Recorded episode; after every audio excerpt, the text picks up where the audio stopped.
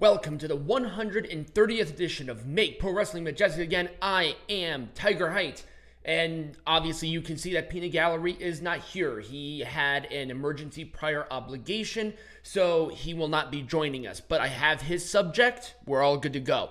But let's get into mine, which was the soapbox because there was a lot going on here on Raw. So Raw's rating was a 1.533 instead of a 1.884 and a 0.49 demo instead of a 0.65 demo. Uh, that is a significant drop. I'm not sure if there was like a big something or another happening, but that is quite significant as it relates to a drop.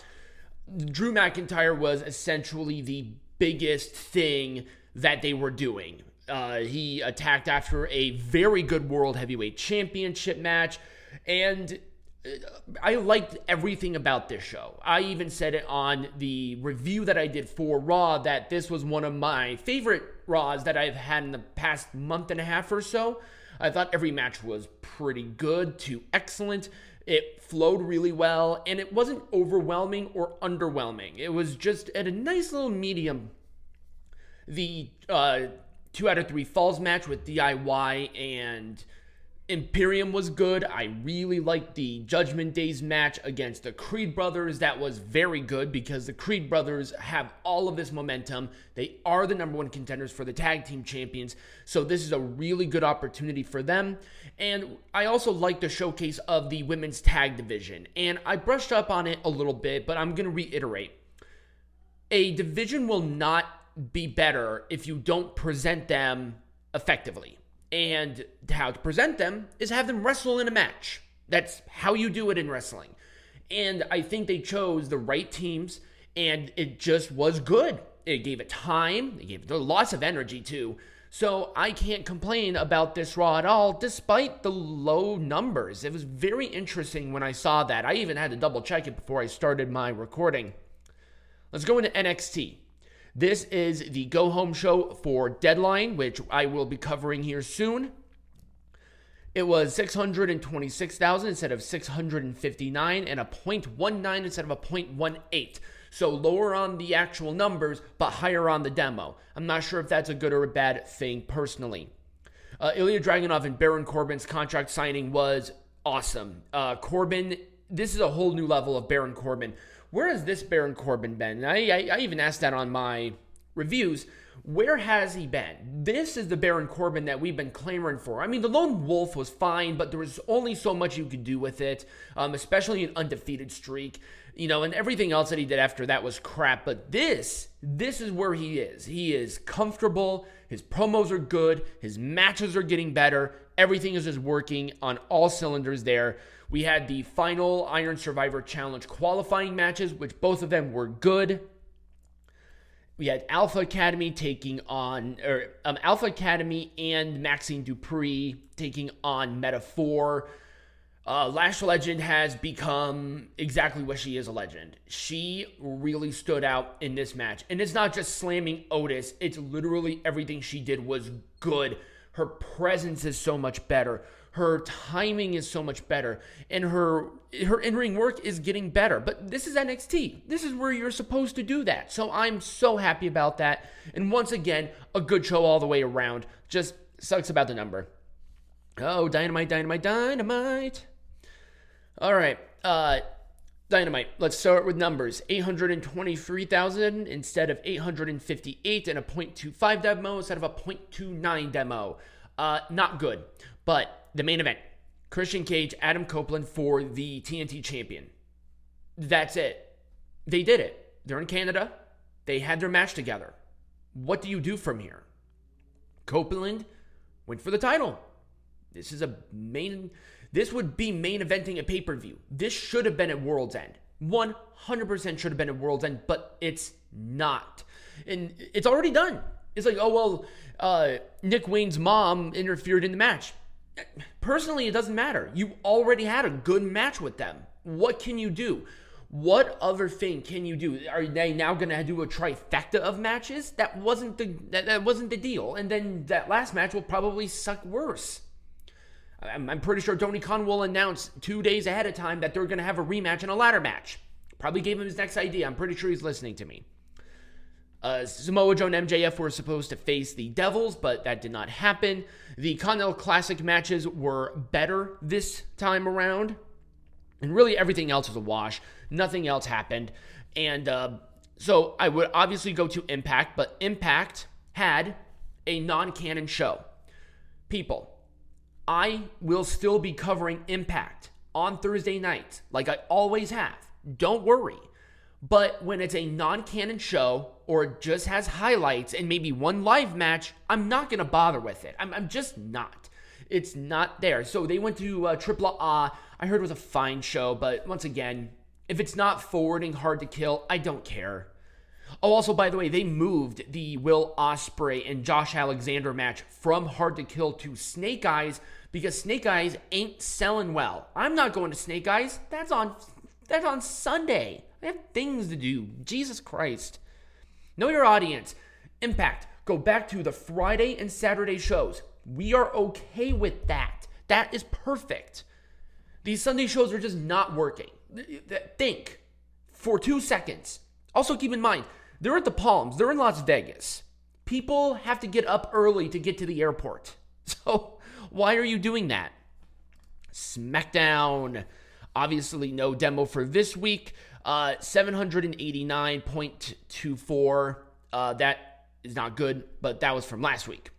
Let's talk about this week. CM Punk, his promo was good. He does not know where he's going to be for uh, his future. I'm assuming Raw. I'm going to. Uh, that's the one that needs the most help right now. I think SmackDown is fine because they have Roman Reigns, they have Randy Orton, they have LA Knight, they have they have a great women's division. So all of that is working really, really well. But Punk being here was a treat, and I enjoyed it. Uh, so there's one thing that we do have to talk about, and that is the situation with damage control. Ba- and I, I made a separate video about this, and a lot of people agreed with me. Bayley has to be the person to win the Women's World Rumble. Period. Put it on there. Everything is writing out perfectly. Bayley wins the Rumble, still with damage control. The tension still happens because Bayley has not made a decision on if she's going to go for the women's champion or the women's world champion. And finally, Io makes the call. Everybody attacks Bayley, kicks her out of damage control. Bayley turns heel or babyface. That's your main event, or that's not your main event. That is your women's championship match at WrestleMania. Bayley versus Io. It's perfect. It's perfect in every way. And there's not really anybody on Raw that I could see win the Royal Rumble. Uh, unless Liv Morgan returns, that would be the only one because Rhea Ripley was the one who put Liv on the shelf. But I think we have a lot more story told with the damage control side. So I wouldn't rush into a Liv one. Liv is young. She can, you know, win it another time, but I think this is Bayley's moment. I'm not saying that Bayley is old. I'm just saying that this has been constantly on SmackDown with 1.9 to 2 plus million people watching it every Friday. So that has to be the match for Mania, personally. Uh, Charlotte and Asuka's match was good. I liked it. Well, it wasn't good. I, I, I thought it was fine. Um, I like the budding rivalry, the little tension there between LA Knight and Randy Orton. I think that will probably be what they're going to be doing. Either we have three pay per views. We have Royal Rumble, we have the Elimination Chamber in Perth, and then we also have WrestleMania. Ideally, I want WrestleMania. That would be the logical choice since Cody's most likely going to win the Royal Rumble again. And Randy Orton needs somebody to work at Mania. And I think LA Knight would be a great start because if they're not going to win the Royal Rumble, what are they going to do at Mania? So uh, and I really just can't see LA Knight win the Royal Rumble. I don't know why. I just can't see it right now. It's not impossible, but it's not there right now. I could be wrong. And uh, really, everything else was fine. Um, I like the uh, Santos Escobar Dragon Lee match. I like the Cody Rhodes segment. And this was tribute to the troops, by the way. So that's why there was a lot of military esque. And then Bobby Lashley and Karrion Kross had a good match too. And that was really all the matches on SmackDown. Let's get into power. Power, power, power. So I really like the main event.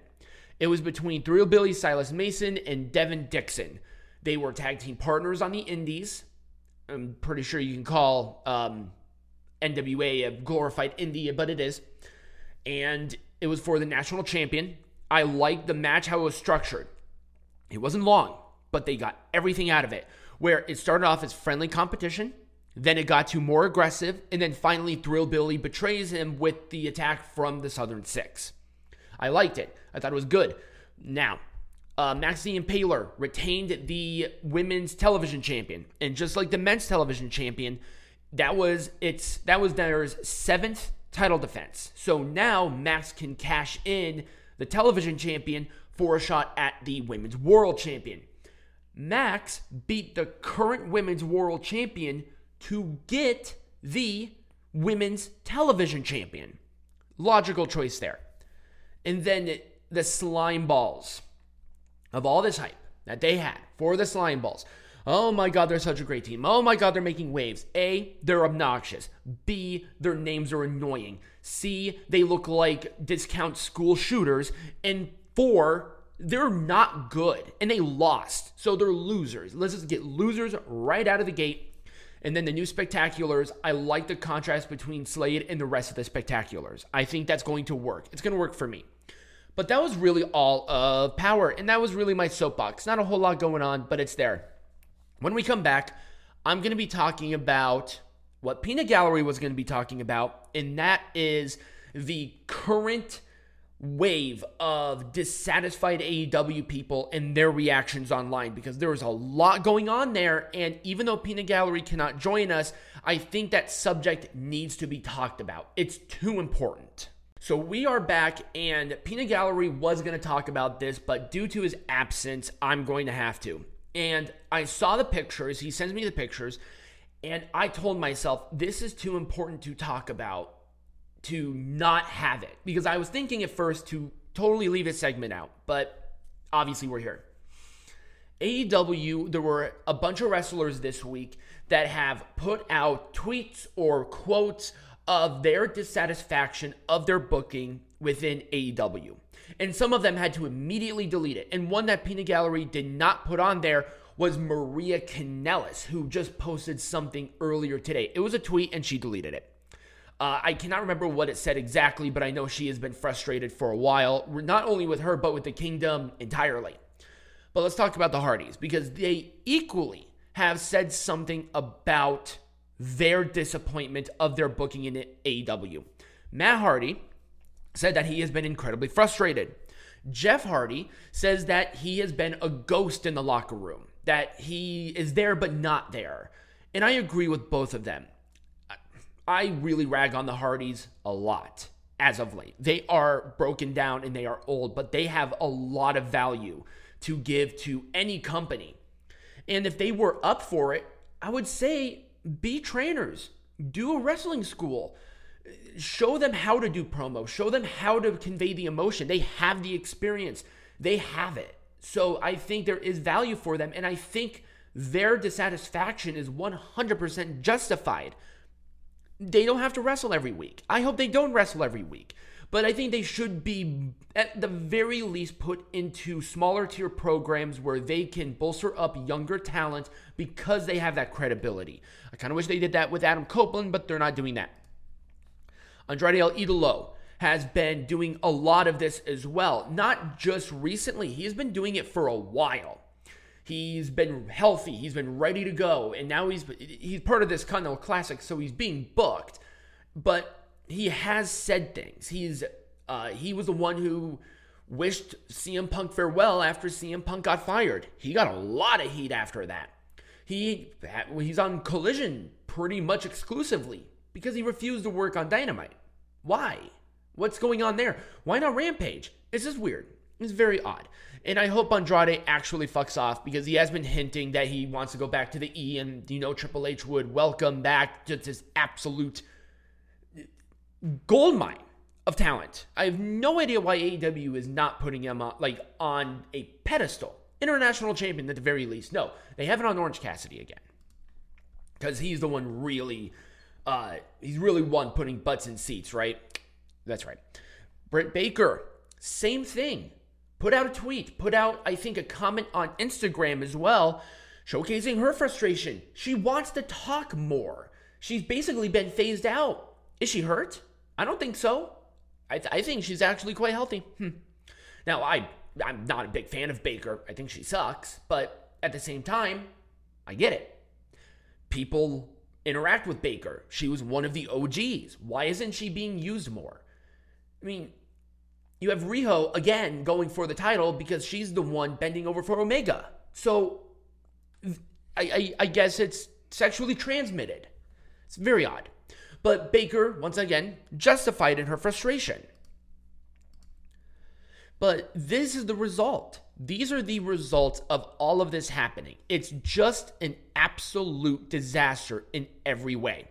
And I made this on Twitter, which got, you know, it got some attention, and I think it should. People, look at this picture that is right next to me. You see that black stuff? That's tarp.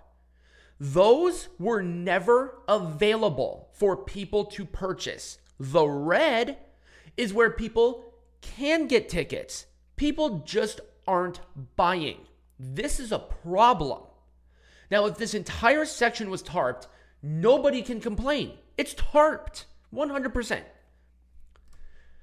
It's just a mess. This is the result. CM Punk saw the writing on the wall. I'm I'm sure he I am 100% convinced that CM Punk intentionally got himself fired. He wanted to get out of this contract he was already talking with WWE on returning before he signed with AEW the first time around. So he already knew, but I guess he got a better offer. I'm just glad he's back. He looks healthy. He looks happy. He looks better. This is a disaster. Uh, this whole thing, I Peanut Gallery and I sat here and predicted the implosion of this company for a while. I think it went faster than expected. I think they were going to be around for at least another year, maybe another couple.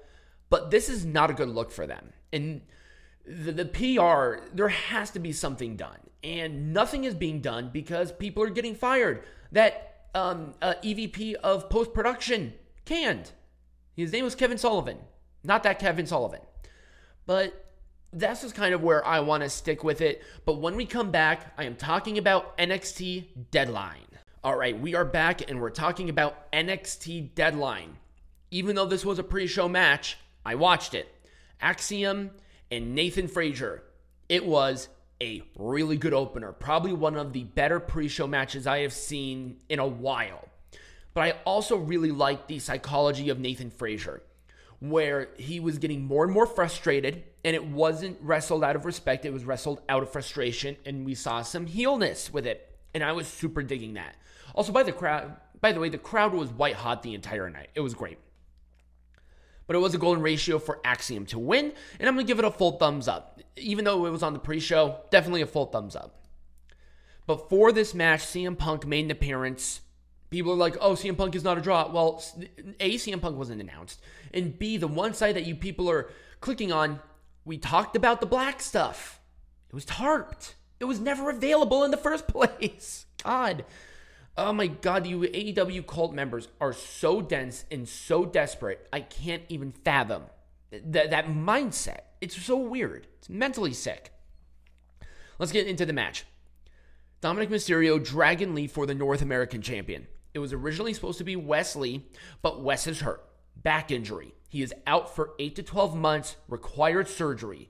I really hope he does make a full recovery and he has another 15 to 20 years on that because you know sometimes, especially with leg weakness, back injuries can really be hurtful. So I'm hoping that it is, you know, uh, done well and he recovers and he recovers fully.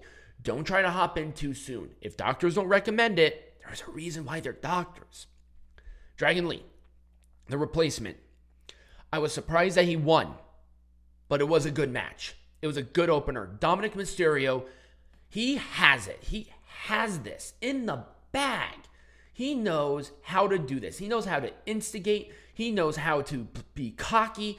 He his moveset is getting better. He just you know what? Actually, I think Dominik Mysterio's body type works for his character. He's not a big dude. He's tall, but he's not big. He's not muscular, and I think that's part of why it works. Is because he doesn't look like that typical wrestler. but it was a good match. I liked it. It was Destino for Dragon Lee to win. I cannot remember uh, Dragon Lee's name for the move, so I'm going to call it Destino until I figure it out. Iron, the Women's Iron Survivor Challenge. These, this is the order: Fallon Henley, Blair Davenport, Tiffany Stratton, Kelani Jordan, and Lash Legend. This was a good Iron Survivor. These women put in the work. I like the stuff with Meta-Four. I really like that everybody had an opportunity to showcase and showcase outright. And finally, it was a knee to the face for Blair Davenport, of all people, to win. I did not expect Blair to win. That was kind of out of nowhere.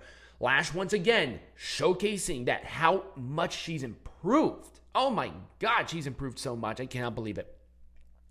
But this does get a full thumbs up, by the way.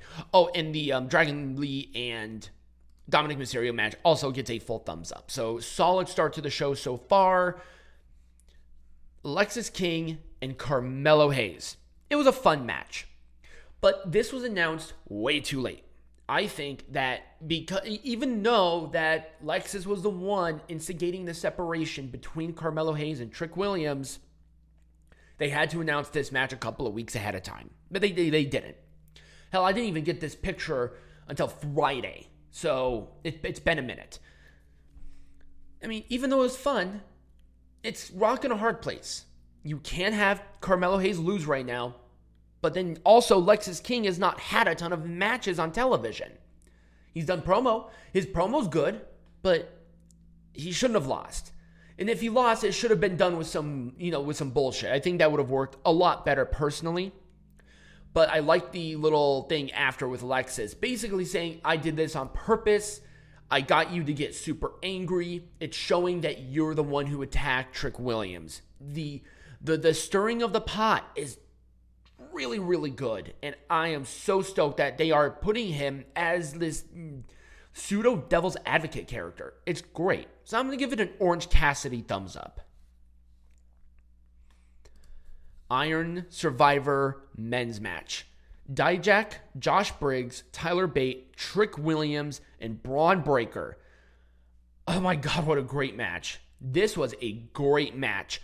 The urgency at the end from Trick Williams to go from zero to four pins in like 90 seconds was awesome. Everyone was in the right place. And once again, everybody had their shit.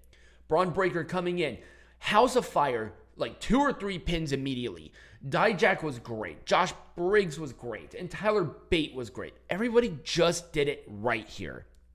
Oh, and the final pin was against Bron Breakker with a knee to the face.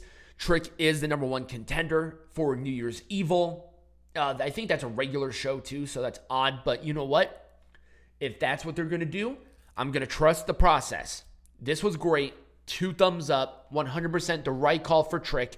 He is so popular right now, it's crazy. Steel cage match Roxanne Perez and Kiana James. A new girl, I cannot remember her name, helped Kiana win. I did not mind it because it needed to happen. Kiana needed to win. Roxanne, she needed, she, some bullshit happened. That's fine. But these two beat each other up. They had a good steel cage match. Orange Cassidy thumbs up good, but good nonetheless. Nice little icebreaker for people to chill out, get them back into the game. And it was a modified code breaker with a chair into it for uh, Kiana to win. New person there. Once again, Orange Cassidy thumbs up. And in our main event for the NXT champion, Ilja Dragunov, Baron Corbin, this was, of all the matches that we've seen from Baron Corbin, his best match. This was awesome. What a performance. Not just from Ilja, but from Baron. Once again, where has this Baron Corbin been? He came out, he the presence, the aura was there, and Dragunov played his part so great. His selling is top tier, and it was Torpedo Moscow for Ilja to win. There's just nothing here that I would do to make more majestic. Everybody who won should have won. Davenport was a weird choice, but I think they're just delaying um, the Lyra for something else. And I think Blair needed that. I mean, Blair needed the win. It was just an interesting choice. But this definitely gets two thumbs up. This was a phenomenal match. It was so good. And that was Deadline. God, man, what a great, great show. So when we come back, we're going to be watching a match. It's not just a regular match. It, it, the, the match itself is inconsequential, but you'll see in a minute. All right, we are back. Yes, we're talking about Bastion Booger. The gear, the. I have no idea why they did this. Also, I heard that the guy who was behind it, Mike Shaw, was a really cool dude.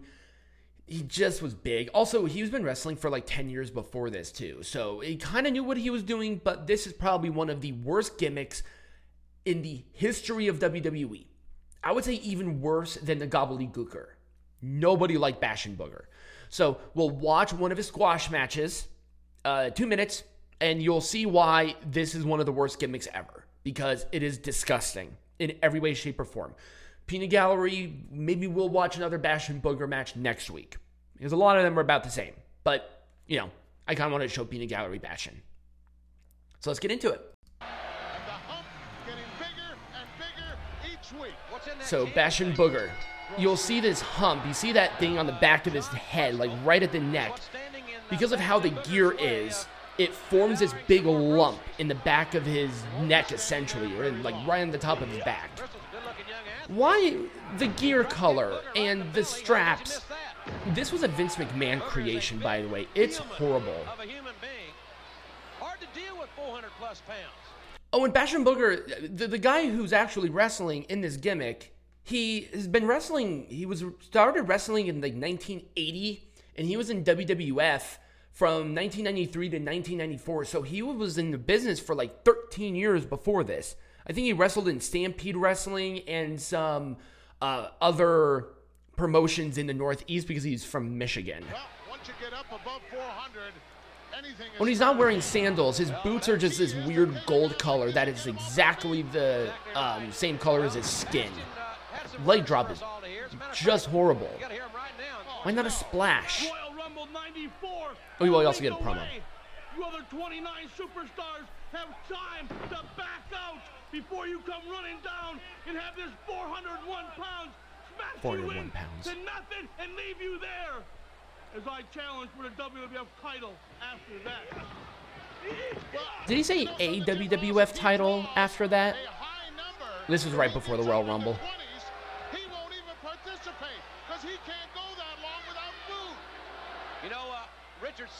Maybe I'll maybe I'll do another Bastion Booger match for Peanut Gallery because I know he likes Bastion Booger. Every single match is like this.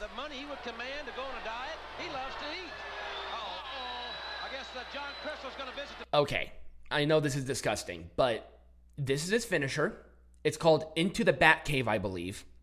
The dude has a camel toe in his ass, and I could not imagine the smell of this gear after competing, even for two minutes. The Bat Cave. The lights will go out. Can you imagine the stench? And oh, I mean, that would pin me. I would, I would say, fuck it at that point. it's just. Oh, also his theme song was literally him like grunting like he's passing a kidney stone for some reason. But yeah, there we go. That's a Bastion Booger match. It's awful and it's also great because as soon as you watch a Bastion Booger match, you have to watch like 20. So, if you enjoyed this video, remember to like, follow, subscribe, become a patron, get hats, and all of that will be in the description. Next week, we're covering Ring of Honor's final battle. Not looking forward to it, but thank God it's on a Friday. So, and as always, be majestic.